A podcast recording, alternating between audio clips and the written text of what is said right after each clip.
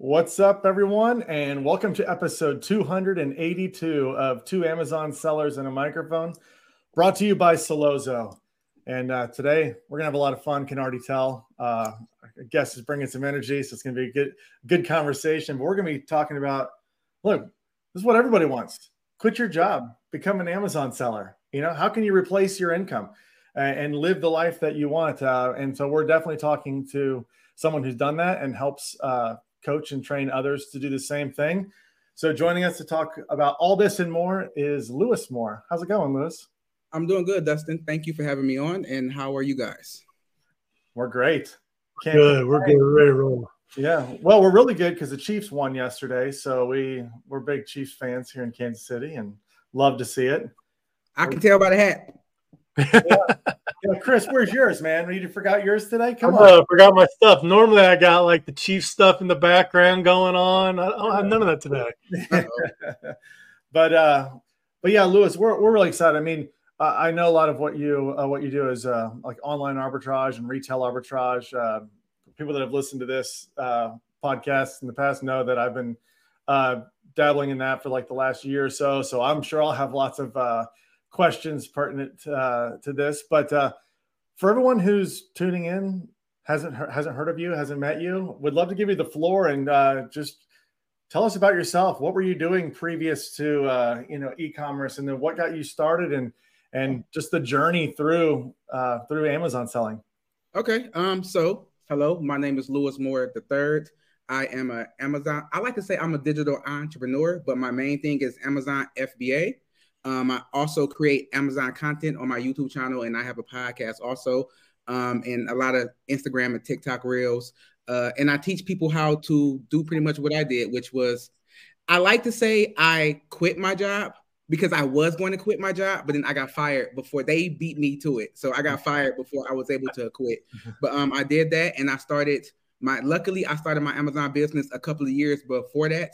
That's why I was going to quit, but like I tell my students, if you're able to ride out your job, then why not have two sources of income? And that's what I was doing until I got fired. And then I was like, hmm, this month I made more am- selling on Amazon than I did with my um, working with my job. So what's the point of going back to the job? I can take that time and put more into doing Amazon. And it scaled and scaled. And then I started teaching people how to sell on Amazon. And now I do that. I teach people how to do how to sell on Amazon. And I like to talk about other things because I think – the from my experience, the reason that people fail on Amazon isn't because they don't have enough information, because you can get information from anywhere on the internet. That's not hard to do, but it's more things like organization, being motivated, um, being disciplined, and actually doing the things that need to be done. Because a lot of people don't know how to get self started. They need like a boss to tell them to to do it. So I try to teach people how to be self starters and get things done by themselves. So that's pretty much who I am when did you when did you find Amazon? How did you find it? When did you find it? What was what was that process like? Um, it was 2020 or no, it was 2019. I had just got fired from another job. Throughout the story, you're gonna find out that I've been fired from like every job that I ever had. I I was a terrible employee, but um, I got fired and I got tired of being fired and then having to start all over. So I was like, what can I do to kind of supplement my income? And I learned about making money online. And the first thing I did was I had a blog about the keto diet, if you guys know what that is. Yep. And I was doing it on Pinterest. And I that was the first time I ever made money online. I made like I started making like twelve hundred dollars a month. And I was like, wow, cool. Yeah, it took it took wait, wait, wait, wait. what were you doing there? So like keto to Pinterest, blog to Pinterest to ClickBank? No, it was no, it was um what I would do is I would take recipes, I would rewrite the recipes, and I would make um pictures of them on um, um, Pinterest, and then just flood Pinterest with like six to seven pins every single day. And eventually, people started clicking onto my um blog, and that's how I got my traffic. And um, I got like ninety percent of my traffic from Pinterest, and then I guess I took somebody's photo without asking, and they reported me to Pinterest, and they end up banning me from um, Pinterest. And when 90, 90, and when 90% of my traffic was coming from Pinterest, it went from a hundred thousand views a month to like six thousand views. So it was just done, done. But that taught me that you can actually make money online. So it got me started. And then I got fired from my next job. And I had like a whole bunch of different shoes, a whole bunch of different Jordans, and it was a real bad time for me at that situation. And my girlfriend at the time was like, "Why don't you sell your shoes on eBay?" So I started on eBay with it, and in like two months, I sold like 40 pair of shoes. So I was like, "Oh wow, this is really something." So I did eBay for about a month or two, and I'm the type of person who always wants to learn new things. So I started doing research on eBay, and I slowly found out about Amazon. I don't know exactly how, but then I moved over to Amazon. And once I found Amazon, I just stopped doing everything else and went really hard on Amazon. And then when you found Amazon, you're doing uh, retail ARB now. So then what was that process like? How did you get going with Amazon? Oh, okay. Yeah. Um, at that time I was still poor. Like, so I didn't want to be poor anymore, but I didn't have like a lot of money to be able to put into Amazon. So I started with books. I was doing used books. I would go to the thrift stores and find used books. And then that was in 2019. And I did that for about six months. And then the pandemic happened.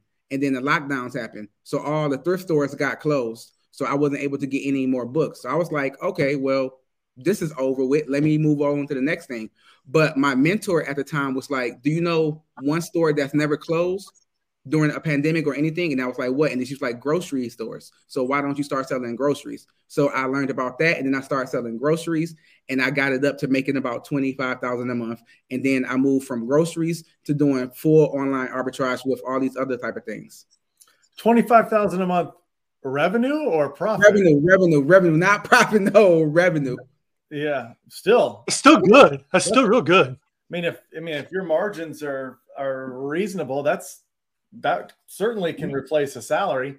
It did. It did. It did. That was that was that was at that time that gave me the confidence to not look for another job when I got fired because of the whole pan pandemic stuff.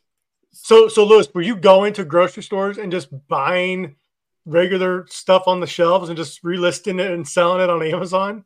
when I first started, I spent hours in the grocery store. I tell my I wanted it really, really bad. So I would go to the grocery store and spend two hours in there. And I spent so much time in there. People were asking me like they thought that I worked there. And I knew the answers to the questions that they were asking me. I'm like, yeah, ketchup is over there and the bathroom is over there.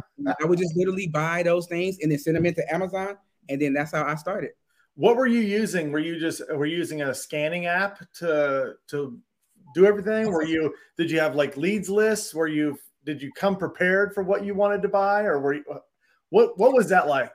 That was also a process because when I first started, like I said, I started with books, and with books, it's more of the type of um way that I went with books. I just did like a shoot and spray type of thing. I just bought a whole bunch of um thrift thrift thrift store books. I didn't use Keepa I didn't I didn't use anything. If it was under a million rank and it didn't have that many sellers on it, I would just buy it. Most of those wouldn't sell, but I would always make more money than I wouldn't. So I took that type of thinking to doing the retail arbitrage. So I was just using the regular Amazon sellers app at, at first for like two months, and I spent like a thousand dollars on different stuff. And I was wondering why it didn't sell, but that was just because I was going off for profit and nothing else. So then I learned about SellerAmp, and then I learned about Keepa, And that's when it really changed because I knew what I was doing then. And over the next couple of years, I kind of tweaked it to what I'm doing now. Now, uh, was that because before we went live, you, you mentioned that you're in Germany right now. Yes. Was that in the United States or was that in Germany that you were doing? That, that was all in Germany. I just started selling in the States two months ago. So all before that was all in in Germany. So you're doing all Look, You grew up in Germany? No, no, no, no. I'm American. I was born in Michigan, Detroit, Michigan. But um, in 2012, I came over here with the army. And once I got out the army, I stayed over here because I um got married and had a kid over over here. Gotcha. Very gotcha. Nice. Okay. Very nice. Gotcha. So, you, so you're this is all selling on Germany's platform, or are you doing all of Europe? Did we lose him? He froze up a little bit there this would be interesting because if he's just doing it in Germany, there'd be a lot of opportunity for him to do it in the other marketplaces. Oh, Europe yeah. or UK, Spain. I mean, he could branch out to all those other ones Absolutely. as well. Yeah, we'll give this him. Oh yeah, I'm going to give him a second to see if we can get him uh, unfrozen. Oh, there he is. Okay, yeah. Sorry. So no, go ahead. I was gonna say I live in the boonies, like it's just farm and um, farm stuff around here, so I don't have really good internet. So sorry. That's okay. No problem. So are you selling only on German's marketplace or are you doing all all Europe? Well, um, I started with just Germany, and then I moved to all of all of Europe. But it's not that big because of the language barriers. Because most of my stuff is in German, but food and things go good throughout Europe. But all the other stuff really is only in Germany. Gotcha. Okay, so is so you're uh, you're buying you're going to these grocery stores, buying yes. things, selling them. Um, is that still your model, or now are you doing? Are you buying stuff online now and having it come to you and then send it in? Well, I'm much, I'm more savvy now, and I have more money now, so I'm not doing that now. Now I do strictly online and um, wholesale, but I do recommend to my students who just start out. I think it's a great way to actually start out and get used to it, and not and have a low amount of um, money that you have to put into it. It's the best business model. I tell everybody. I mean, it's the oldest business model, also. It you're 100 percent right. It's just the new digital version of it. Exactly. But everything is. I mean, used cars is arbitrage. Yeah. Uh, I mean, there's that's. I mean, there's. You're right. It's the oldest business model around. Um, and I, and Chris and I talk about this all the time because we did start as private label sellers. This okay. was this was um, you know in, independently. We didn't know each other at the time, but and uh, this was in 2014. I mean, we sell a few things out of our house. Like we sold a knickknack stuff out of our house. Oh yeah, just to figure it out. Yeah, Chris, your mic's jacked up too now. Okay, I thought that was my internet. I'm like, crap. No, no, that's that's Chris. hey, it's uh it's a Monday. This stuff, this stuff, happens, but we'll we'll let Chris uh, get that mic fixed back up. Um, but go, can I, can go I ask you a question? Yeah. Um, Dustin, are you using a stand-up desk? I am. Yeah, because I'm too fidgety. I can't. Do you like better than sitting? Yeah, I always stand up. Yeah. Cool. Yeah, I can't help myself. I if the only problem with the stand-up desk is sometimes I just start wandering away. hey, where's Dustin at? Yeah, is that better? Mike better? Yeah, Mike, yeah, you're much better. But uh, okay, so so Louis, we're talking about your uh, you know best business model. Certainly, it's the lowest risk, lowest capital investment model. I mean, you could go out, you could go to the grocery store and literally spend twenty bucks and try to flip a couple of products um, on Amazon to get your feet wet, understand the process. It's a great learning tool as well because I we always tell people if they're gonna end up being private label sellers, boy, you learn a lot doing mm-hmm. arbitrage. I mean, you, for a hundred bucks of spent buying product, you could learn, you know, how to list a product, you know, what it, what it looks like shipping stuff into Amazon, mm-hmm. everything is going to help your help your journey a ton. Um, exactly so at this point now, since you're doing online, does does everything come to your house? Are you physically labeling everything and shipping it in, or do you use some sort of prep center? Um, I'm using a prep center now because I sell in the states. But before I was, I have a control problem. I don't, I don't know the people who are at the at the prep center. I've heard a lot of bad stories about people that are at the prep center. So I would much rather just hire somebody and come here and have them prep it. But now it's not possible for me to do that. So I have to use the prep center. So you're doing online arbitrage in the United States now where yes. you're ordering and having it shipped to, to the prep center. It's going in there. How's that working? How's that different for you? And Because this is a question I have. I've just started using a prep center. They're mm-hmm. amazing from everything I can tell. Uh, they're arbitrage sellers themselves, so they mm-hmm. know the nuances of bundling and bubble wrapping and having a million boxes coming from a million different you know vendors show up and organizing it, listing it. So they've been great, but that there is a fee you're paying that you couldn't pay if you're doing it yourself, and so it kind of changes the numbers when you're buying. Um, but what are your thoughts on that? How has that been for you in comparison to how you're doing it yourself?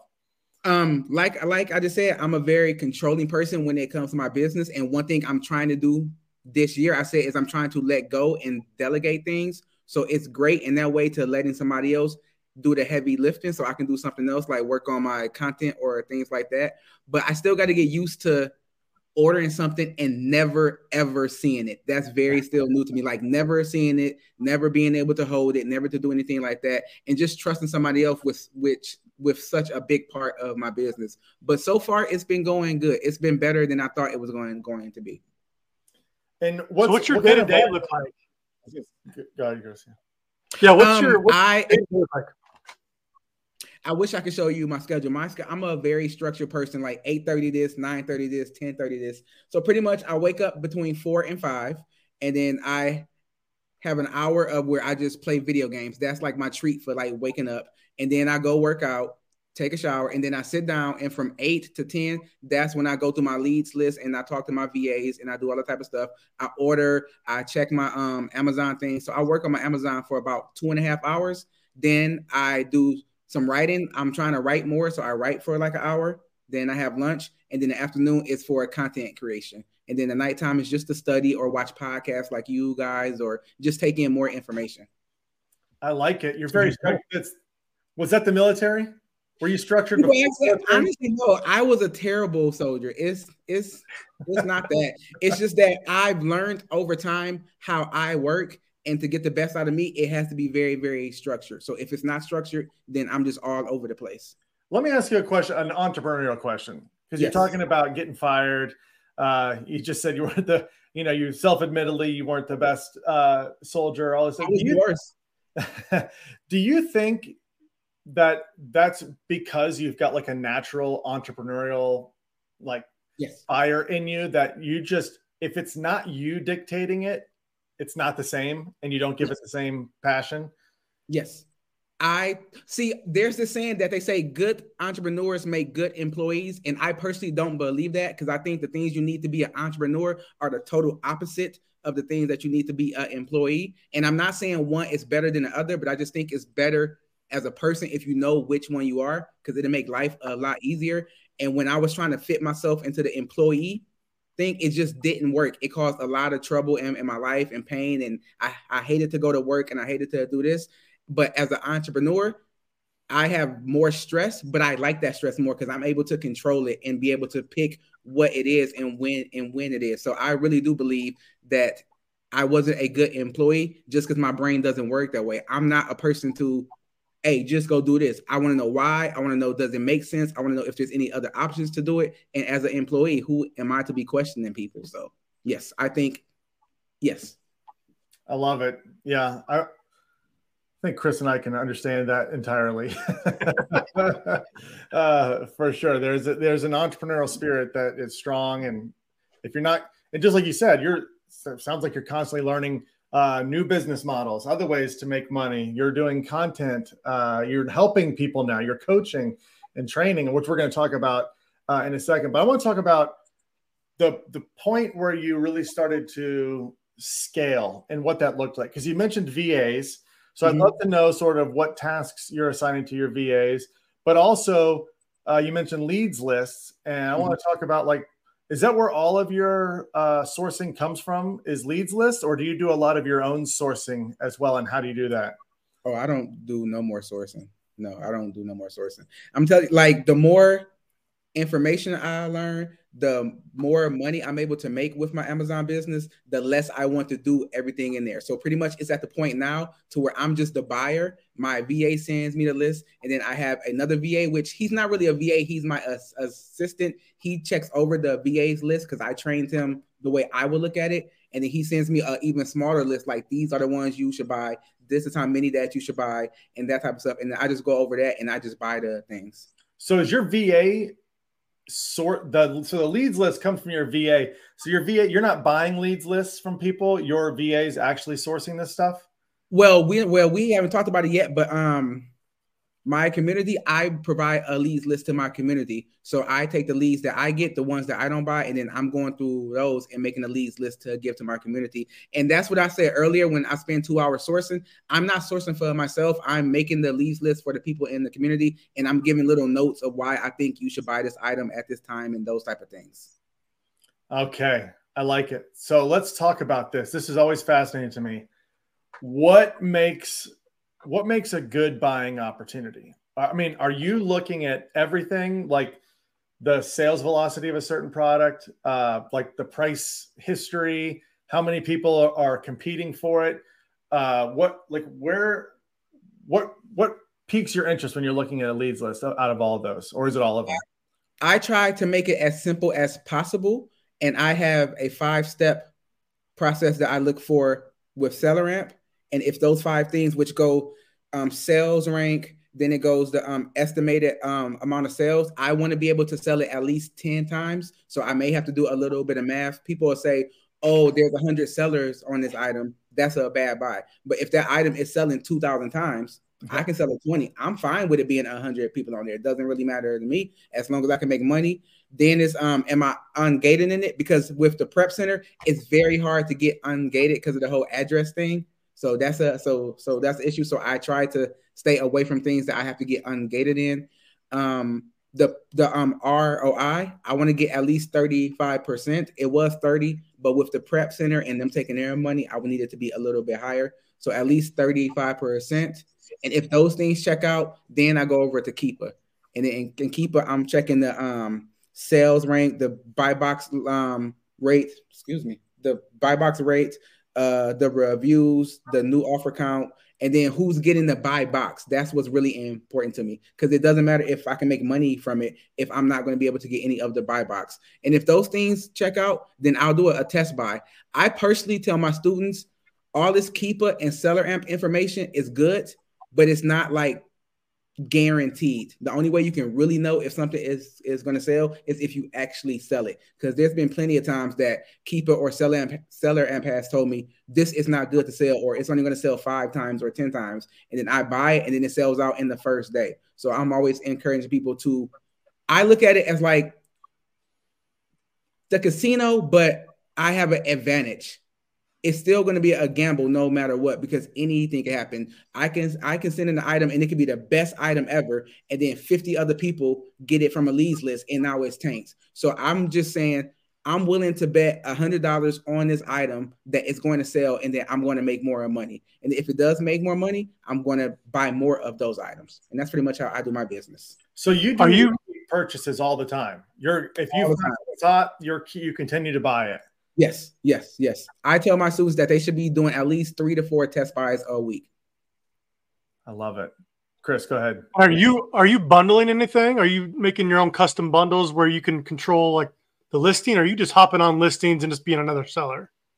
I'm going to start creating my own bundles, but before I didn't I didn't like it. I didn't want to have the time to do that. But now that I'm more um like I'm more savvy with it. Now I understand how it works. So I'm gonna do that. I'll make a make a bundle and throw a, a pin in there that says Louis Moore store or or like something just to make it different. But I haven't started, but I am working on learning how to do that now. What are some of the things that you see new sellers struggle with that you probably may have struggled with that maybe you can help prevent that from happening? So when you when you get new people to join your community, what are some of the things that they just struggle with at the beginning that mm-hmm. might be something you can help them out with? Uh, the first thing is that they come and they expect to make a hundred thousand dollars in the first three months. and they listen to all these Amazon gurus that say, "Hey, I make a hundred thousand dollars a month," but they don't realize that that's not usually how life works. You don't just hit the jackpot every time, and that this is a real business that's going to take time. And I tell them straight from the, I don't want anybody coming to my community with false hopes or false dreams. So I kind of crush those dreams right away and say, hey, it's going to be a job you probably already have a job, so you're going to have to work harder. You're probably going to have to miss some birthdays. You're probably going to have to miss some nights out on, on Friday if this is what you really want. Now, if you're willing to work on it, you definitely can in one to two years re- replace your job. But it's going to be a lot of nights where you're sourcing, packing, doing this type of stuff. So the first thing is just kind of letting them know that it's not like an overnight success thing. Yeah, that's super important. You got to set the standard. Yes, and then the next thing is um people, I don't know. Um, I don't think a lot of people are used to working hard. So they think if something doesn't, if they don't find a product in the first three hours of them of them sourcing, then there must be something wrong. And I'm like, no. If if you came to me and you wanted to learn how to play the drums and you never played the drums before, you probably will be bad at playing the drums. Just yeah. like sourcing. You've never done sourcing before, so you're probably going to be bad at it. But the only way to get good at it is just to keep doing it over and over and over. So those are the, the two main things. Oh boy, that's the truth. Because uh, there's a lot of, I mean, it sounds on the surface, it's really simple. You're mm-hmm. buying low and you're selling higher somewhere else. Yes. But there is a lot more that goes into it. I mean, you even mentioned ungated. I mean, when I first started, I can't even tell you how many times I bought something, not even realizing realizing I was ungated for it. And now I'm just sitting on inventory that I got to return or mm-hmm. sell somewhere else. Uh, but then you're talking about competition and you're talking about like price tanks. Like, you know, the the worst thing that could happen, I feel like, to an arbitrage seller is you buy 20, 30 units of something, all the numbers are correct, you ship it in, all the numbers are still good. It goes through FC transfers, it's still good. And the second it goes live, the price in the buy box drops way below where you're profitable. And yes. You're like, ah.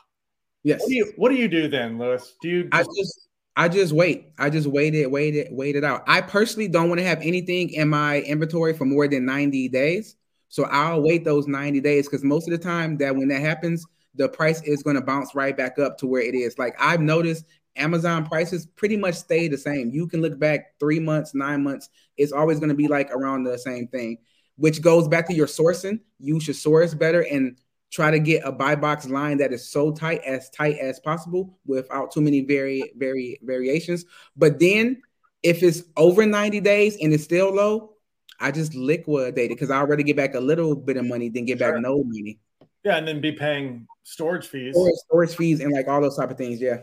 So you you'll let it ride for 90 days, uh, yes. hoping for the bounce back, and then and then you'll liquidate it. So during that time, I mean, I, am assuming you're obviously using a repricer.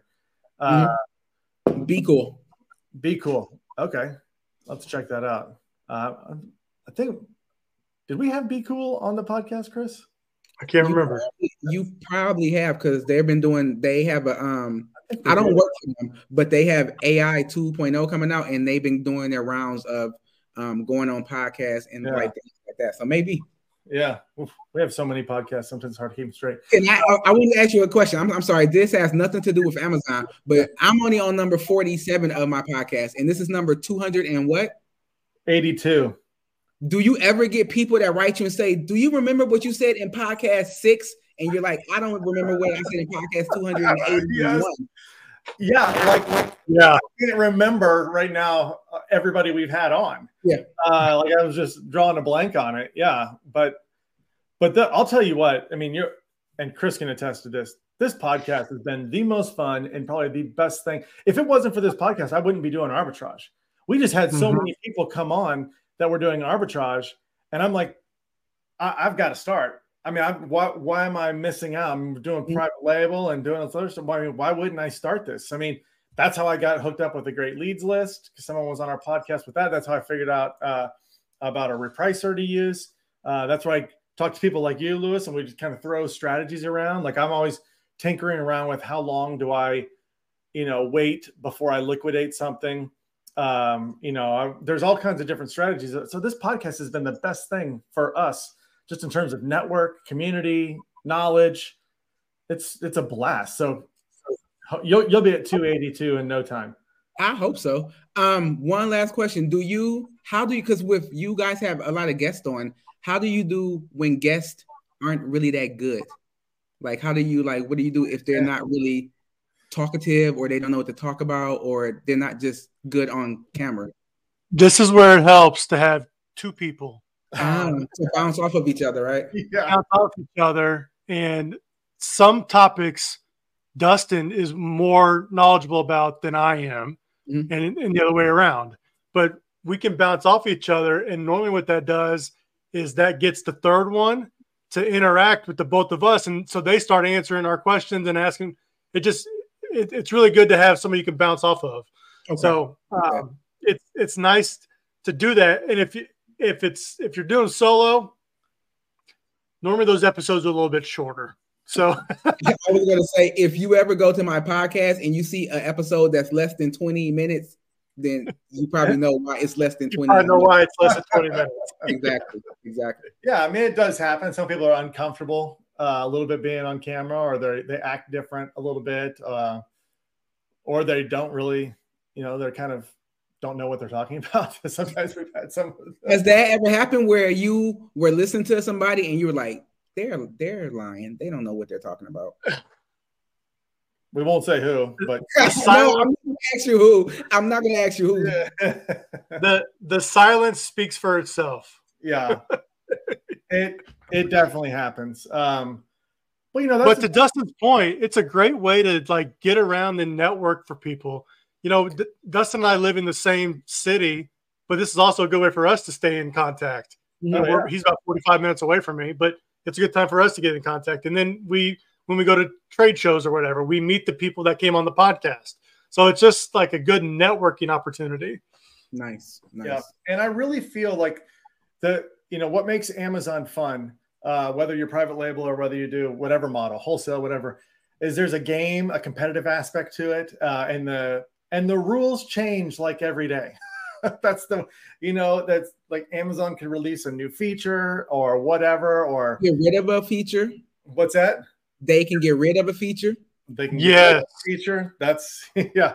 There's a lot that that happens, and you know sometimes because of this podcast, we like we know about it before it happens, and that would never be the case ever um, before that. But yeah, it's fun. It it's a blast. I mean, that's what makes this really fun. That's what makes entrepreneurship fun is networking with others. You know, you do have to be able to keep motivated. I'll tell you what, you, you mentioned um, motivation and like, you know, because arbitrage is a pretty simple math.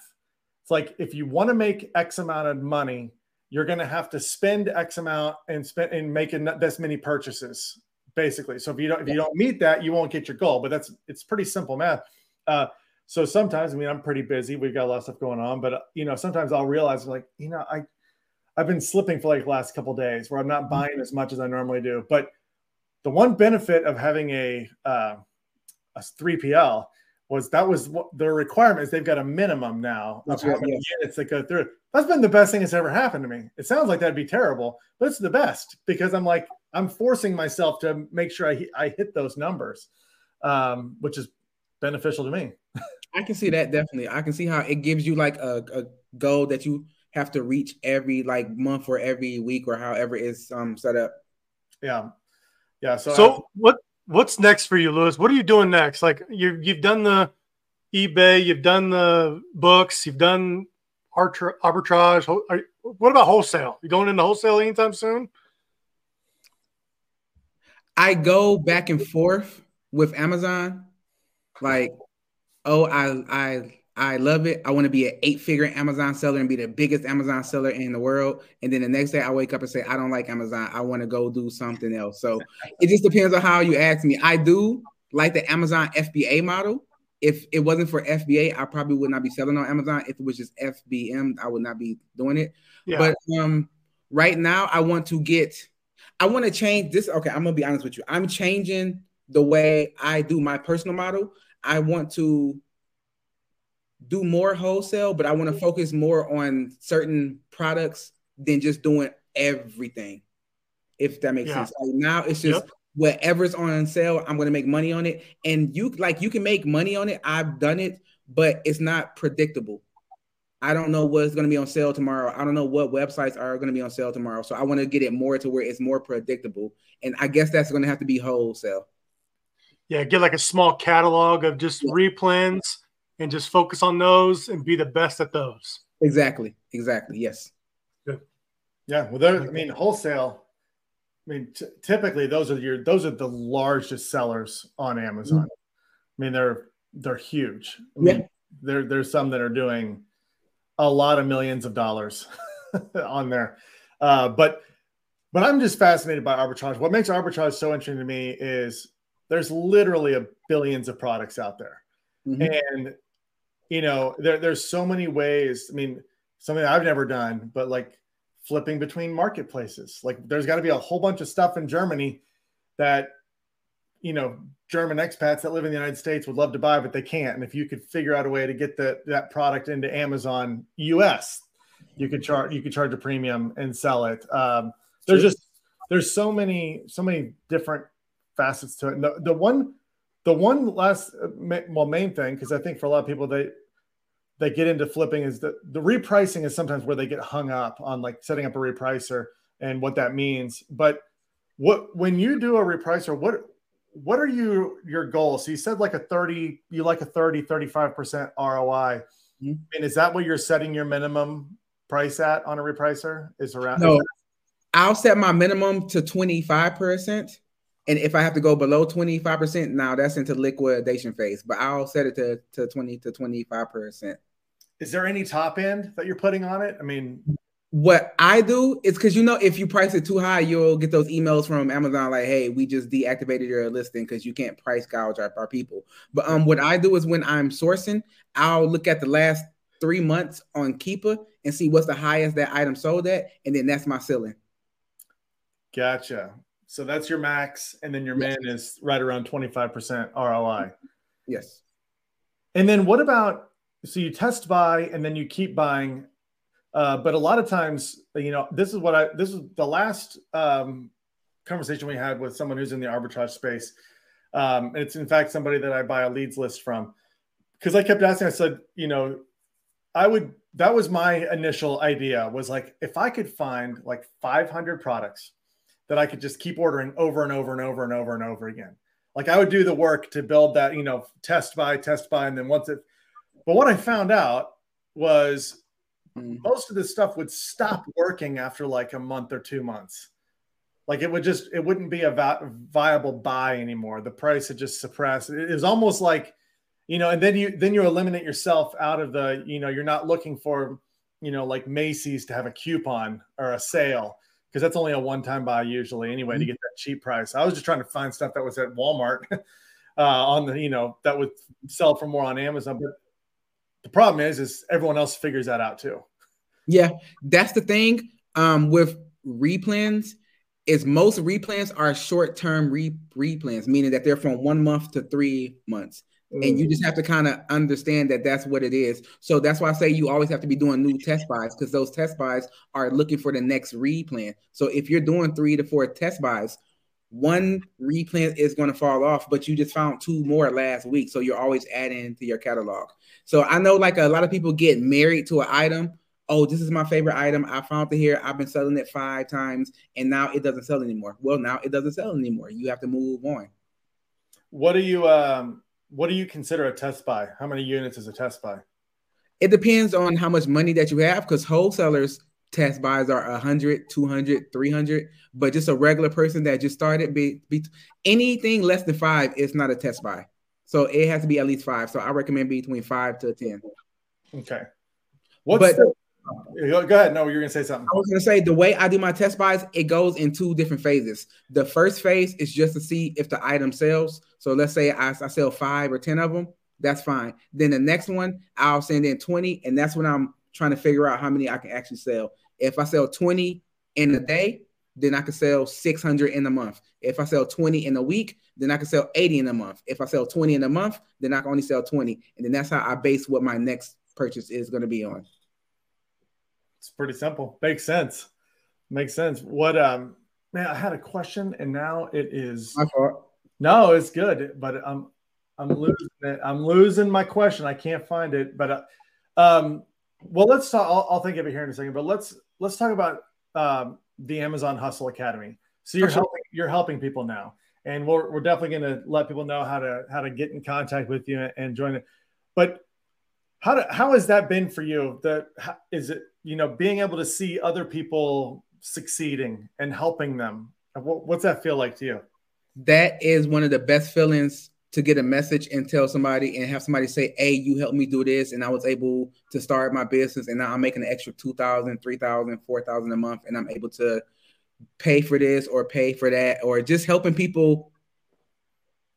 Just helping people do what I did is very fulfilling. And I think me personally, I don't mean this about anything, but I think Amazon is a very, I don't, I don't, I don't, I don't want to say selfish, but of course you're helping people but it's kind of a, a, a, selfish business thing so to help other people be able to change their lives is is really um rewarding $2000 extra a month is life changing for a lot of yes. people yes it is It yeah. is. and then that skill can turn that I mean, it can be way more than $2000 a month it I can mean, some of the people we talk to that are in arbitrage it's like it's mind-boggling how much money that they're making right yes it's mind-boggling but um, okay, so how do people get involved with you? It's they go to my, the Amazon Hustle Academy.com. Yeah, they can go there and they can sign up for there first. But I would recommend talk to me first because I don't want you to sign up for something that you don't need. Like I don't want you to pay money that you're not gonna like. I don't want people to come there and sign up for it and then never use it. I would just rather not sign up. So I want so like just send me a message on um Instagram. Yeah, well, we'll make sure that we definitely put all of that, uh, all of the contact information in the uh, show notes here. Uh, but it's fascinating. We're, Louis, we're gonna have to stay uh, stay in touch. Uh, I'll I'll reach out to you because it's always fun to throw things off each other. Uh, Sure. Other Sure. arbitrage sellers, but Louis, before we get out of here, uh, who who's somebody in the space that you look up to and, and that you get information from, and and how do you con- how do you consume your content for Amazon? This is gonna sound bad. I don't. I mean, I don't really watch other Amazon sellers, but that's simply because I'm a content creator too, and I don't want to.